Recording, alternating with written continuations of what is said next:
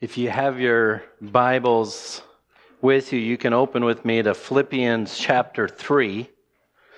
We're going to start in verse 3. This is Paul's letter to the church at Philippi. He's writing from prison. And the theme of uh, this letter, at least one of the themes, is the joy that Paul has that he wants Christians to have uh, which is an amazing theme when you're in prison. That uh, that they would have that same joy.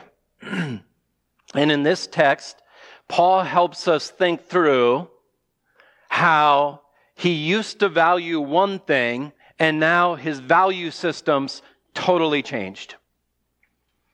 Let's look at it. Starting in verse 3.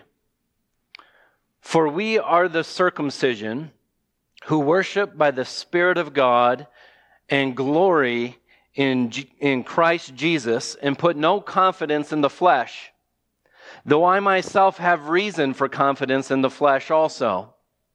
If anyone else thinks that he has reason for confidence in the flesh, I have more. Circumcised on the eighth day of the people of Israel of the tribe of Benjamin, a Hebrew of Hebrews, as to the law, a Pharisee, as to zeal, a persecutor of the church, as to righteousness under the law, blameless. But whatever gain I had, I counted as loss for the sake of Christ. Indeed, I count everything loss because of the surpassing worth of knowing Christ Jesus, my Lord. For his sake, I've suffered the loss of all things and count them as rubbish in order that I may gain Christ and be found in him, not having a righteousness of my own that comes from the law, but that which comes through faith in Christ. The righteousness from God that depends on faith that I may know him and the power of his resurrection and may share in his sufferings, becoming like him in his death, that by any means possible I may attain the resurrection from the dead.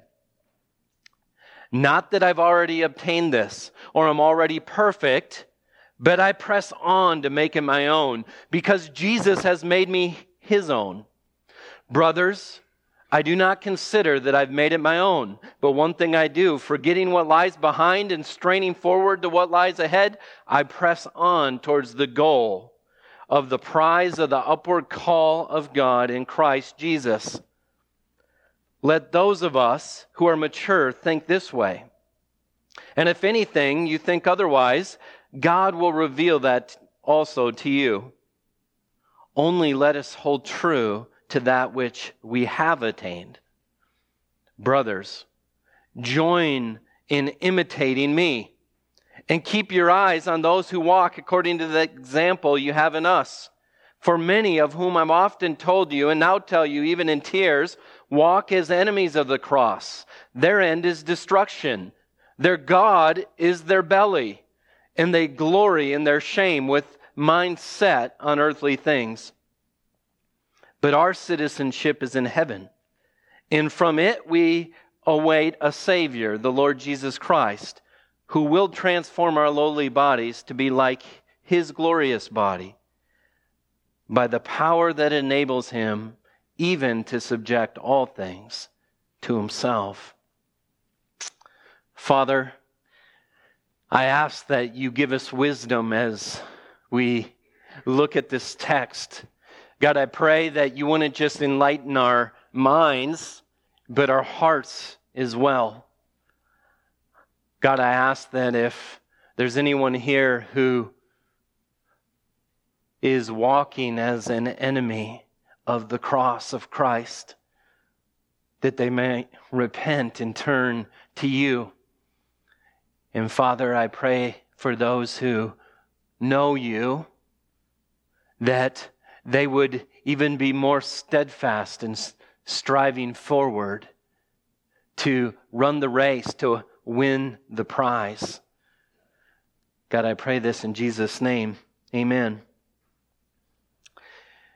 Just by way of orienting you to this text, this text really stands in three parts.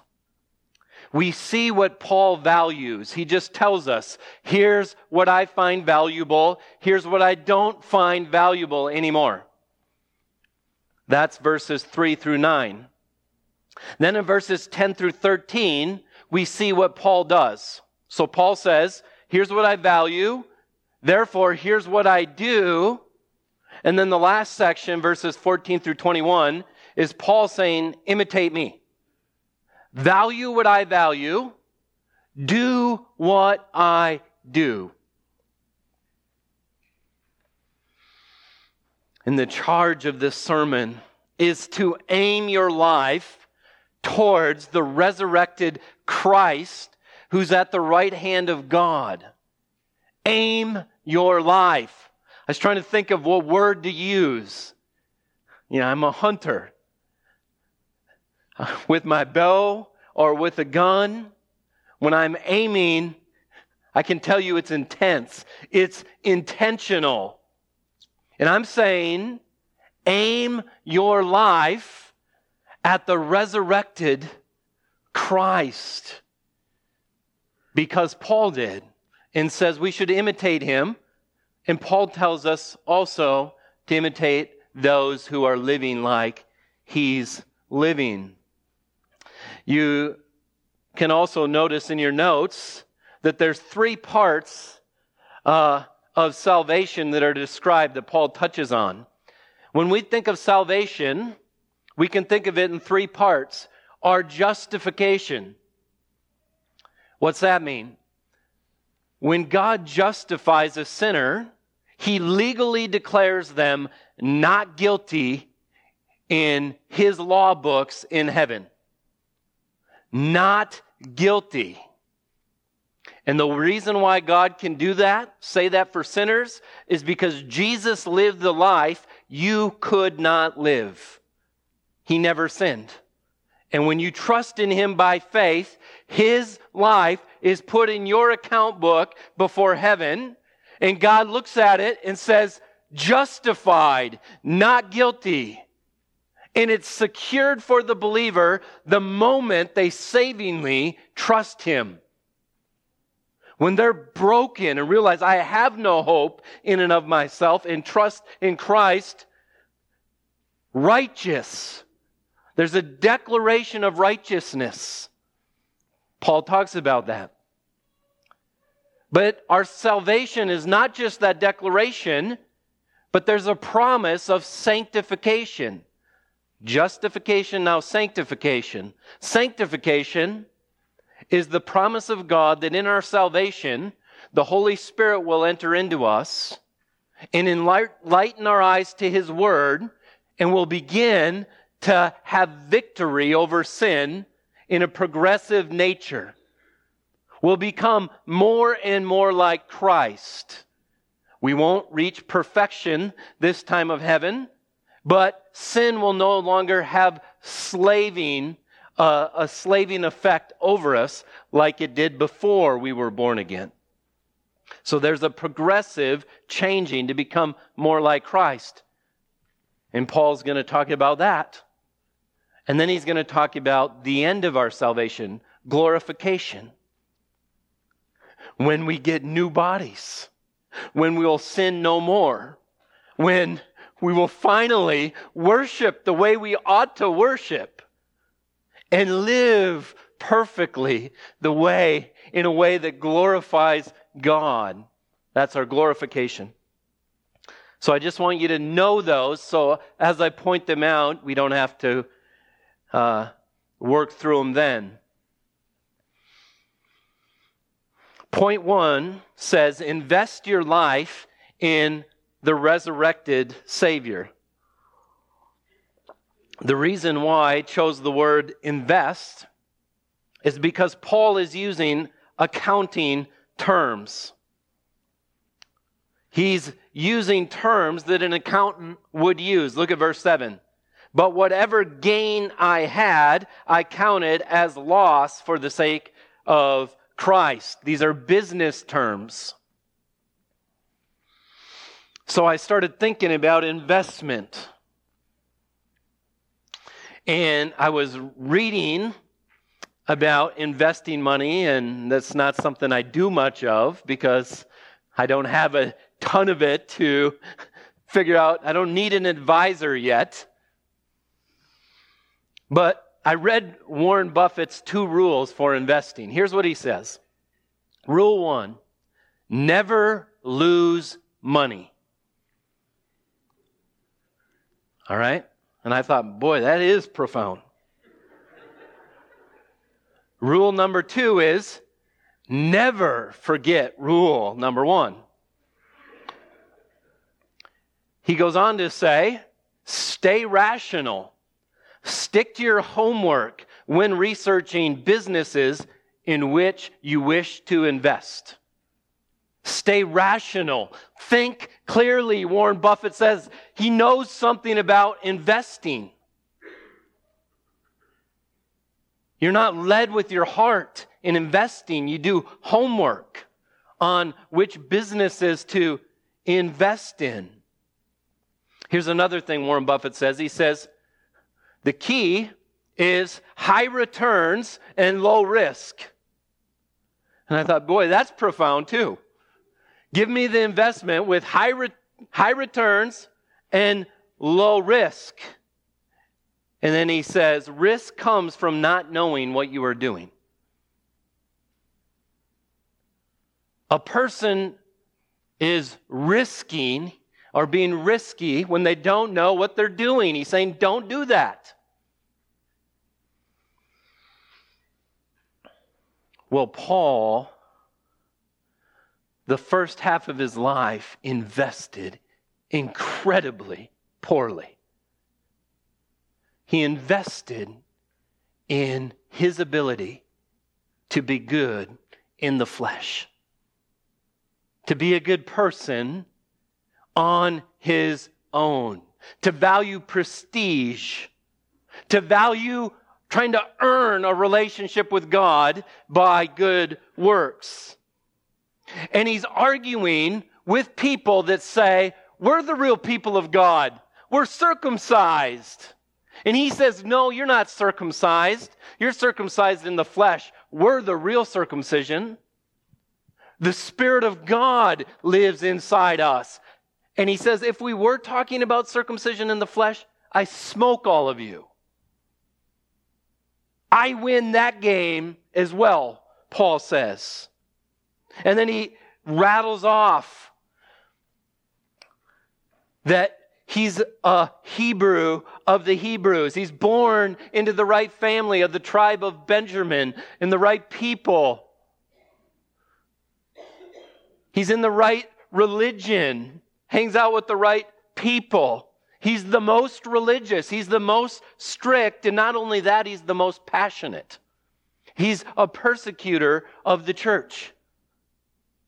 And what Paul says is, oh, that was my whole life. I mean, my eyes were on investing for what counts. And that was, that was my life. If I was going to show you my assets, I take you and I show you that. But he says, but whatever gain I had, I counted as loss for the sake of Christ.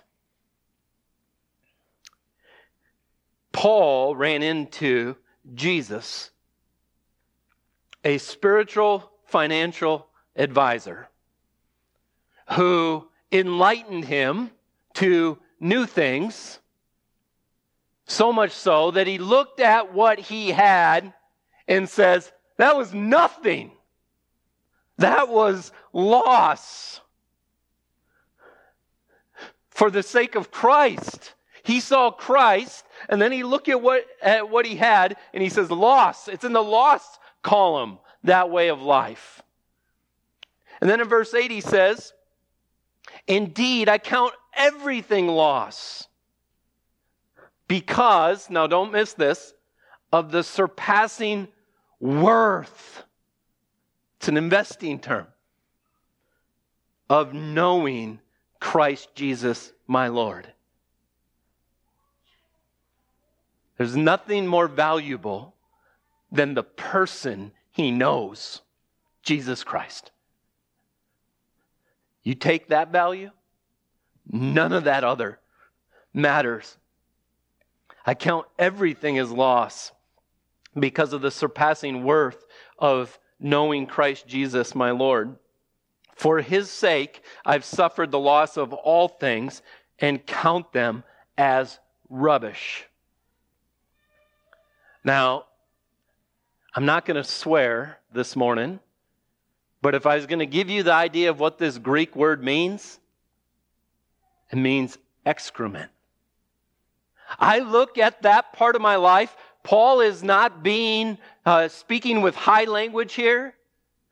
What he's saying is, I count it excrement, rubbish. He has strong feelings. His value changes uh, have, have gone 180 degrees in an opposite direction. And then he says, in order that I may gain Christ. He knows that gaining Christ means seeing him as valuable so that you receive him as your Savior. It's a total reversal.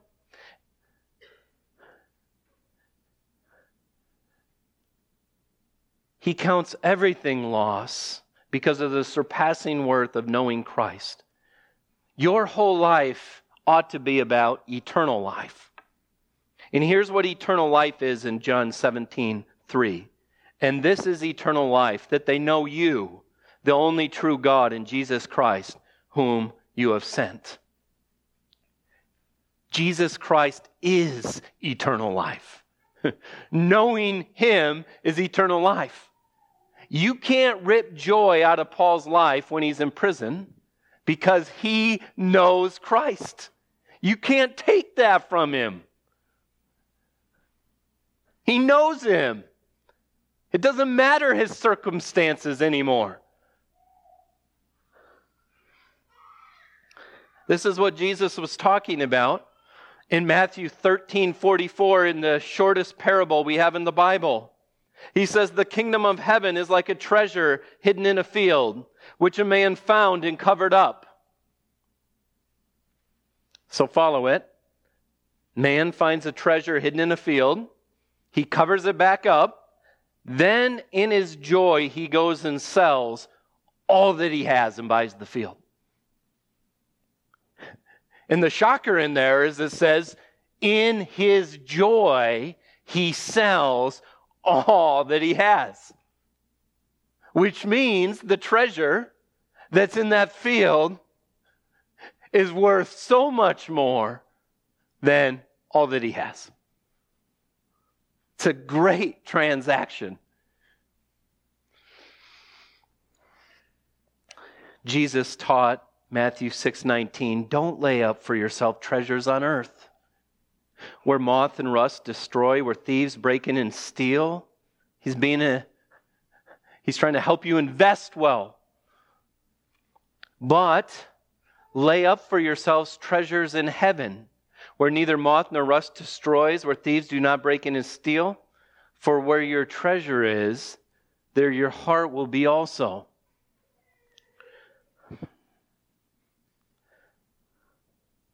He says, wherever you put your hope, it's where your heart goes. It's where your soul goes. What, what do you value? What do you live in your life for? And for 1 Timothy 6.18, Paul says, he's speaking to the rich, he says, they're to, they're, they're to do good, to be rich in good works, to be generous, generous and ready to share thus storing up treasure for themselves as a good foundation for the future, so that they may take hold of that which is truly life. Because the danger is that they are going to take hold of that which is not truly life. The rich are in a dangerous position. They can grab onto it and take hold of it and leave behind that which is truly life. But he says, rather, rich, be generous, ready to share, be looking to the future, to investments that last forever. For Paul, what he used to count gain was his pedigree, his religion, his self righteousness, his religious victories. How about for you? Could be your job, could be your material possessions, could be earthly pleasures or appetites that you continually go to to try to satisfy the soul, but you're always left empty. Could be children, could be a wife. Where's your soul resting?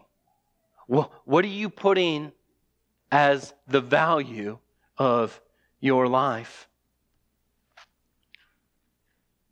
And then look at what he says in verse 9.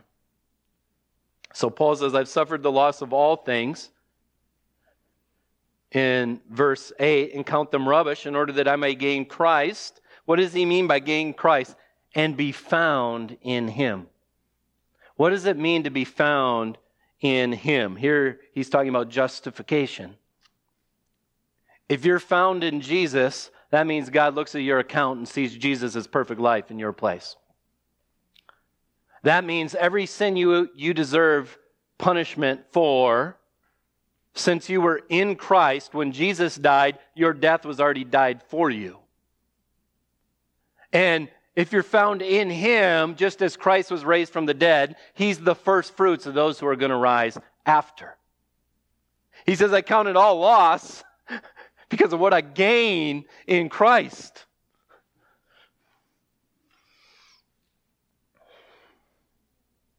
Here's how Peter says it. 1 3:18. For Christ also suffered once for sins, the righteous for the unrighteous. There's the transaction.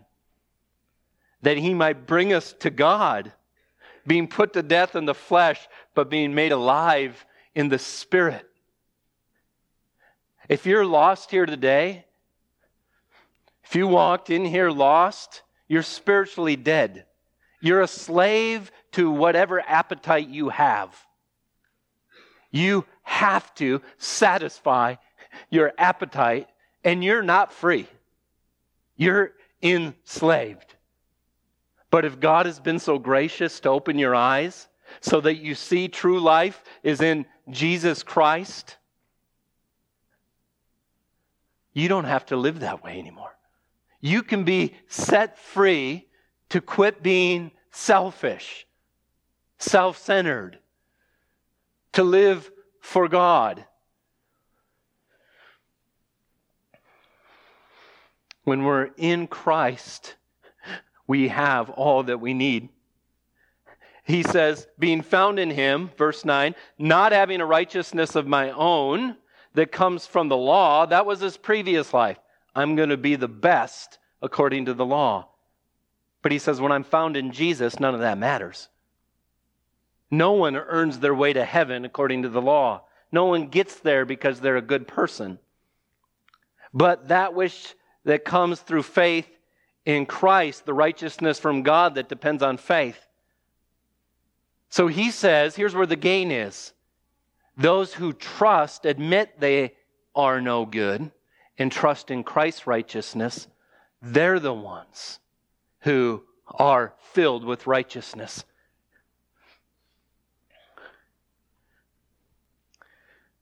Invest your life in the resurrected Savior.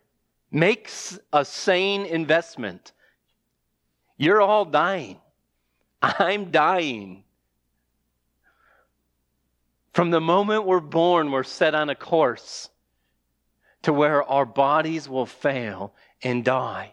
And the scripture tells us that all of us have an eternal soul that'll never go out of existence.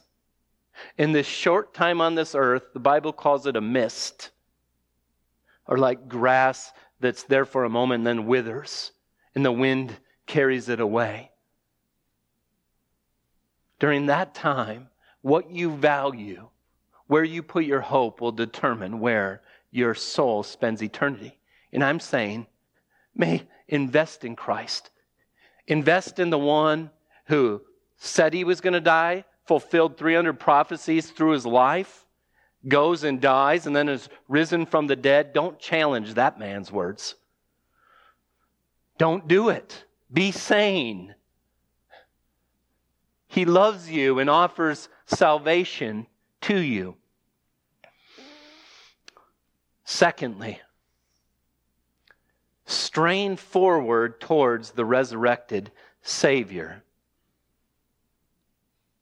So don't just invest your life, which has to do with thinking about what you value. We're supposed to value Christ, but now here's how we live. Here's where he starts talking about sanctification. Here's how you live in light of that. He says, uh, because he suffered the loss of all things, and then in verse 10, that I may know him and the power of his resurrection. Paul says, I not only want to know him, I want to know the power in which he was resurrected with. I want that power in my life. Power to do what? That I may share in his sufferings, becoming like him in his death, that by any means possible I may attain the resurrection from the dead. That by any means possible. He says, Give me your power so that I can suffer and die.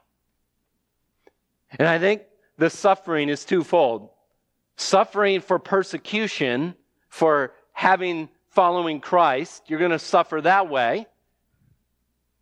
And secondly, it's suffering in the sense that as a Christian, now that the Spirit lives inside you, in Galatians 6 and Galatians 4, we're told that the Spirit's at odds with our old nature. The Spirit wants to put to death, wants to make it suffer to the point of death, that old life, that sinful life. And Paul says, Give me resurrection power, because that's impossible apart from supernatural power. The only way we will have the motivation to willingly suffer like this is if your life is focused on the guarantee of your resurrection with Christ and have his resurrection power in you. And he says, by any means possible. He's saying, I don't care. Now that I have Christ, whatever it takes, I want to live for him. I want to be faithful to the end. Yes, he's going to sin, but he's going to repent and he's going to look to Christ. He's aiming his life to Christ. Christ's death and resurrection saves us from ourself. Listen to 2 Corinthians 5, starting in verse 14. Paul says, For the love of Christ controls us because we've concluded this that one has died for all, therefore all have died. He looked and he said, Okay, Jesus died for sinners, therefore those who trust in him, his death is their death. And he died for all, that those who live, now we're talking about sanctification, might no longer live for themselves. That's how you used to live but for him who for their sake died and was raised. The one who looks at the gospel and has the Holy Spirit come in. Now I don't have to live selfishly as a slave to my sinful nature anymore. And then he says, For now on, therefore, we regard no one according to the flesh. We don't think that way anymore. he says, even though we once re, uh, regarded Christ according to the flesh, we regard him thus no longer. Therefore, if anyone is in Christ, he's a new creation. The old has passed away. Behold, the new is come. There's a new way you can live now. And then Paul says, I'm not there. Look at verse 12. Not that I've already obtained this or I'm already perfect. He isn't in his resurrected, glorified form yet. But here's what he does I press on to make it my own because Christ Jesus has made me his own. What's going to make you be willing to suffer and fight your selfishness to the end of your life? The only motivation you're going to have is if you know what Paul knows. And he says, I press on to make it my own because he has made me his own. You see, when you see what God has done for you in Christ, it's fuel to share that same self sacrificial love with others. And then in verse 13, he says, Brothers, I do not consider that I've, all, that I've made it my own, but one thing I do. Now get this forgetting what lies behind and straining forward to what lies ahead. I press on toward the goal for the prize of the upward call of God in Christ Jesus. The rest of the world looks back on their life and is calculating how did I do? Did I do okay? And nobody looks back with an honest heart and feels good. To be honest, right? You really want your whole life put up on a video board to see how you really did? Nobody, that's how the rest of the world's looking back in regret, regret, regret. But the sinner saved by grace doesn't have to look back anymore. Those sins are forgiven. So Paul is grabbing our heads and he's saying, Don't look this way, look this way. Strive. Because you're not going to want to. You're going to want to look back. Look at the language. But one thing I do, forgetting what lies behind and straining forward to what lies ahead. It's the fight of our life to keep our eyes on that which is truly real, to put our eyes on heavenly things, on Christ. I press on. That's hard toward the goal for the prize of the upward call of God in Christ Jesus. If you're going to watch the Olympics and you're going to watch the marathon, and if the best runner in the pack, which they hyped up and told you his whole life story, if four miles into the race, if he sat down, bought a cheeseburger and a pop, and started drinking it, you would say, What an idiot! What is he doing? How dare he? All that training. He's here on the biggest stage and he sits down. And Paul, now that Christ is his life, his prize, his gold medal is pleasing Christ, that one day he can't wait for the day he's not going to sin anymore. And so a race begins. That's the prize. That's my goal. And I'm in a race, and you're not going to stop me. I'm going to strive forward. My aim of my life is on the prize. That marathon runner that quits looking at the prize and looks at the hot dog is stupid. And he's saying, This is how I live. In Colossians 3, he says, If then you've been raised with Christ, seek the things that are above, where Christ is. If you've been raised with him, if your life is hidden with Christ in God, if that's true, seek the things that are above. Direct your life that way. Why invest in that which is means nothing?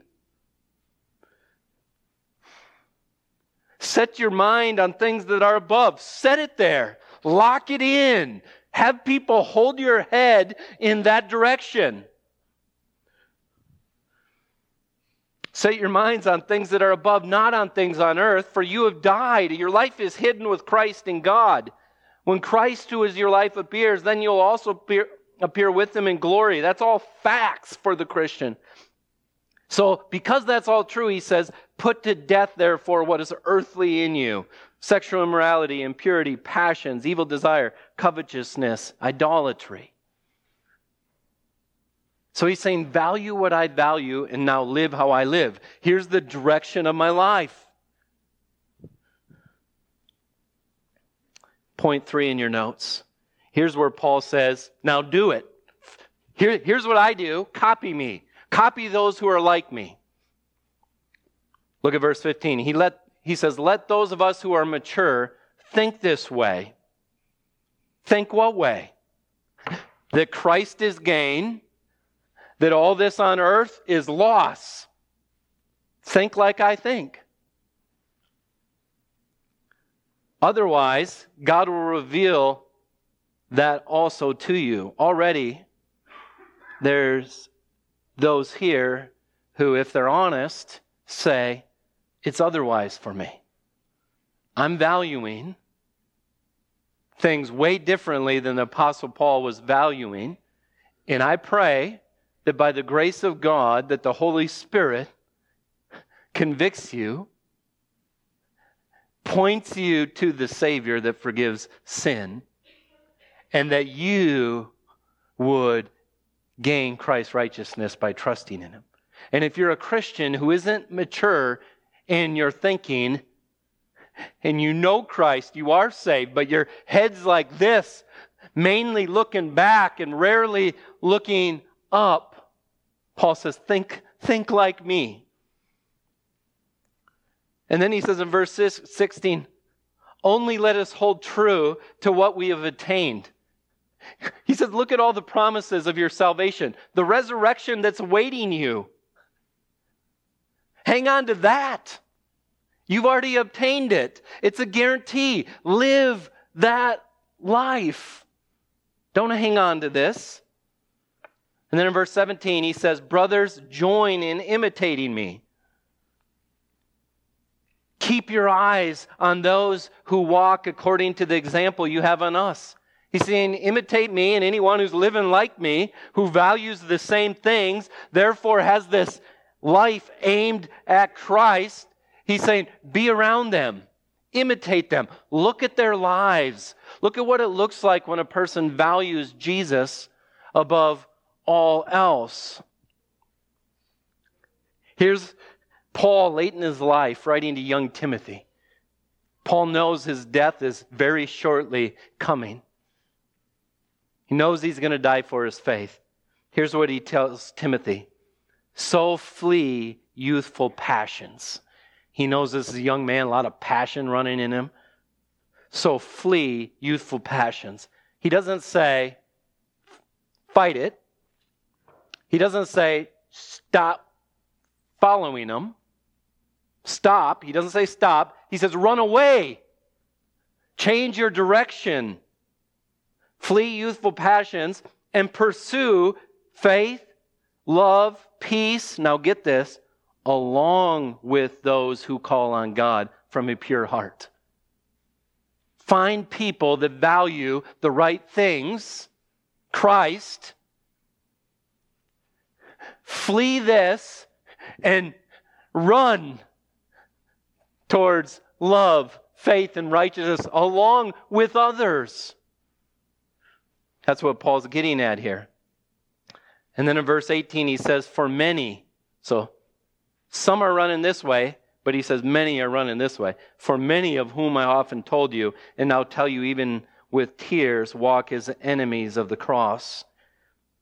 He's speaking to those in his day that were really religious, but they were self righteous.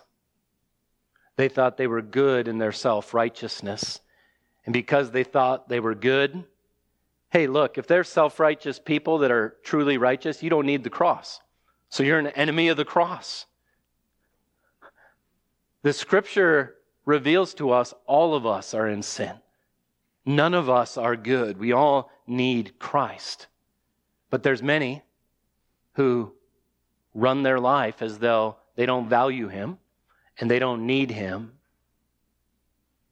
And they run as enemies of the cross. And he's warning us. He says, imitate me and those like me, because there's many running this other way. And then he tells us why they're running this way. He says, their end is destruction. Just so you know, hell is at the end of it. Their God is their belly, and they glory in their shame with minds set on earthly things. There's two types of people. There's those who have been set free from having to satisfy every earthly, fleshly desire to selfishly satisfy your flesh.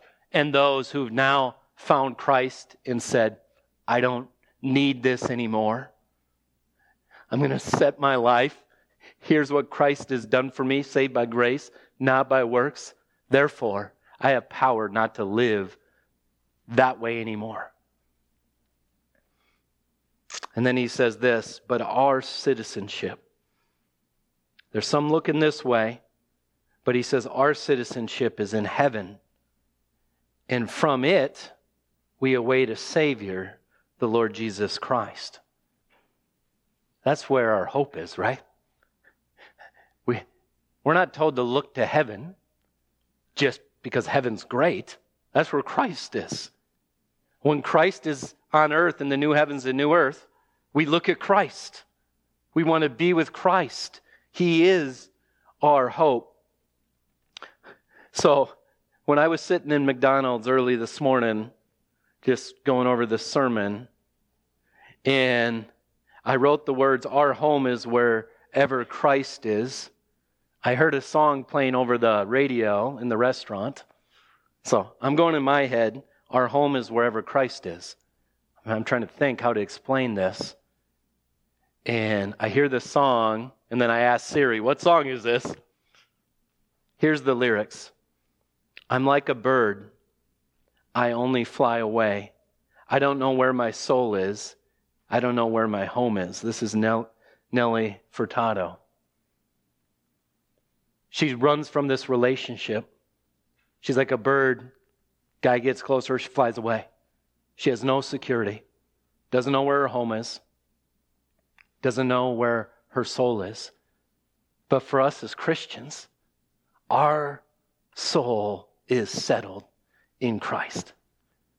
So we can be courageous and self sacrificial and loving.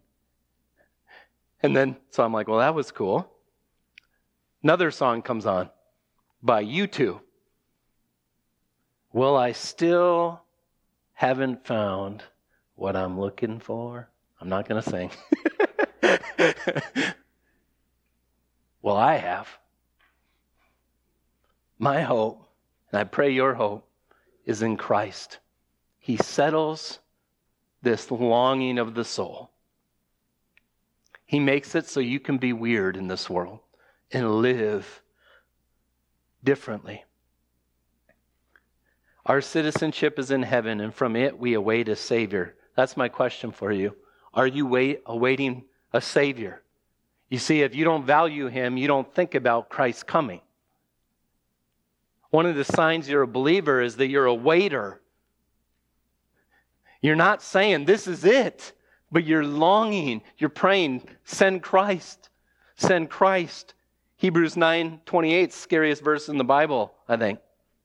So Christ, having been offered once to bear the sins of many, will appear a second time, not to deal with sin, but to save those who are eagerly waiting for him.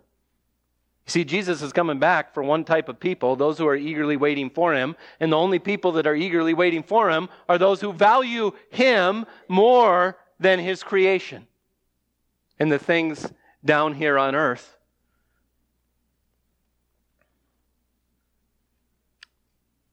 And then verse 21 and finishing.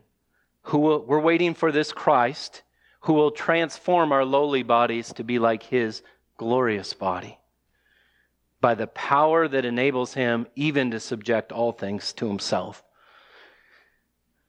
We await for the one who's going to bring us a body that's not dying anymore.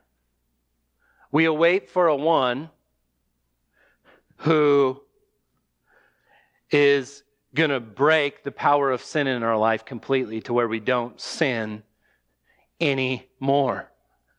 That's going to be a glorious day. And he says though, that he's going to do it by the power that enables him even to subject all things to himself.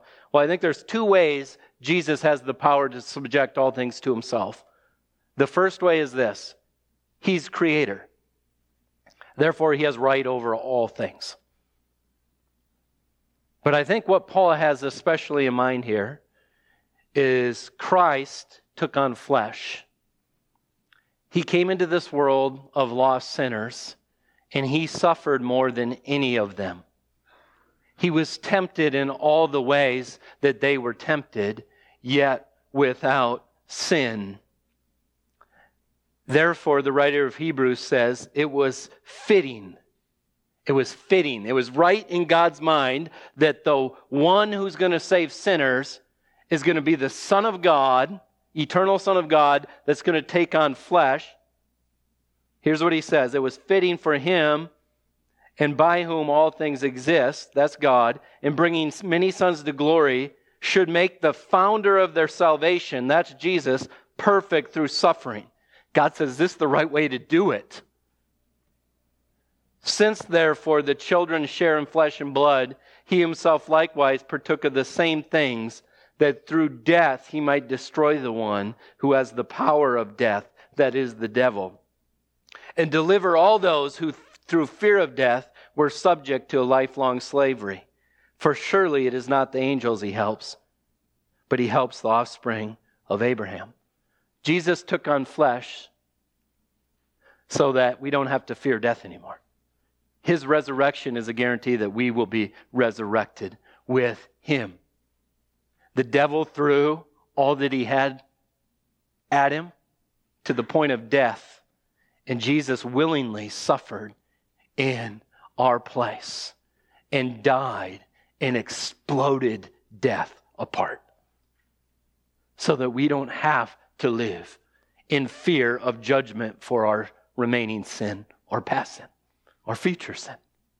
We don't have to fear that anymore. That's taken care of in Christ. And if we don't have to fear it anymore, then we can live lives for God.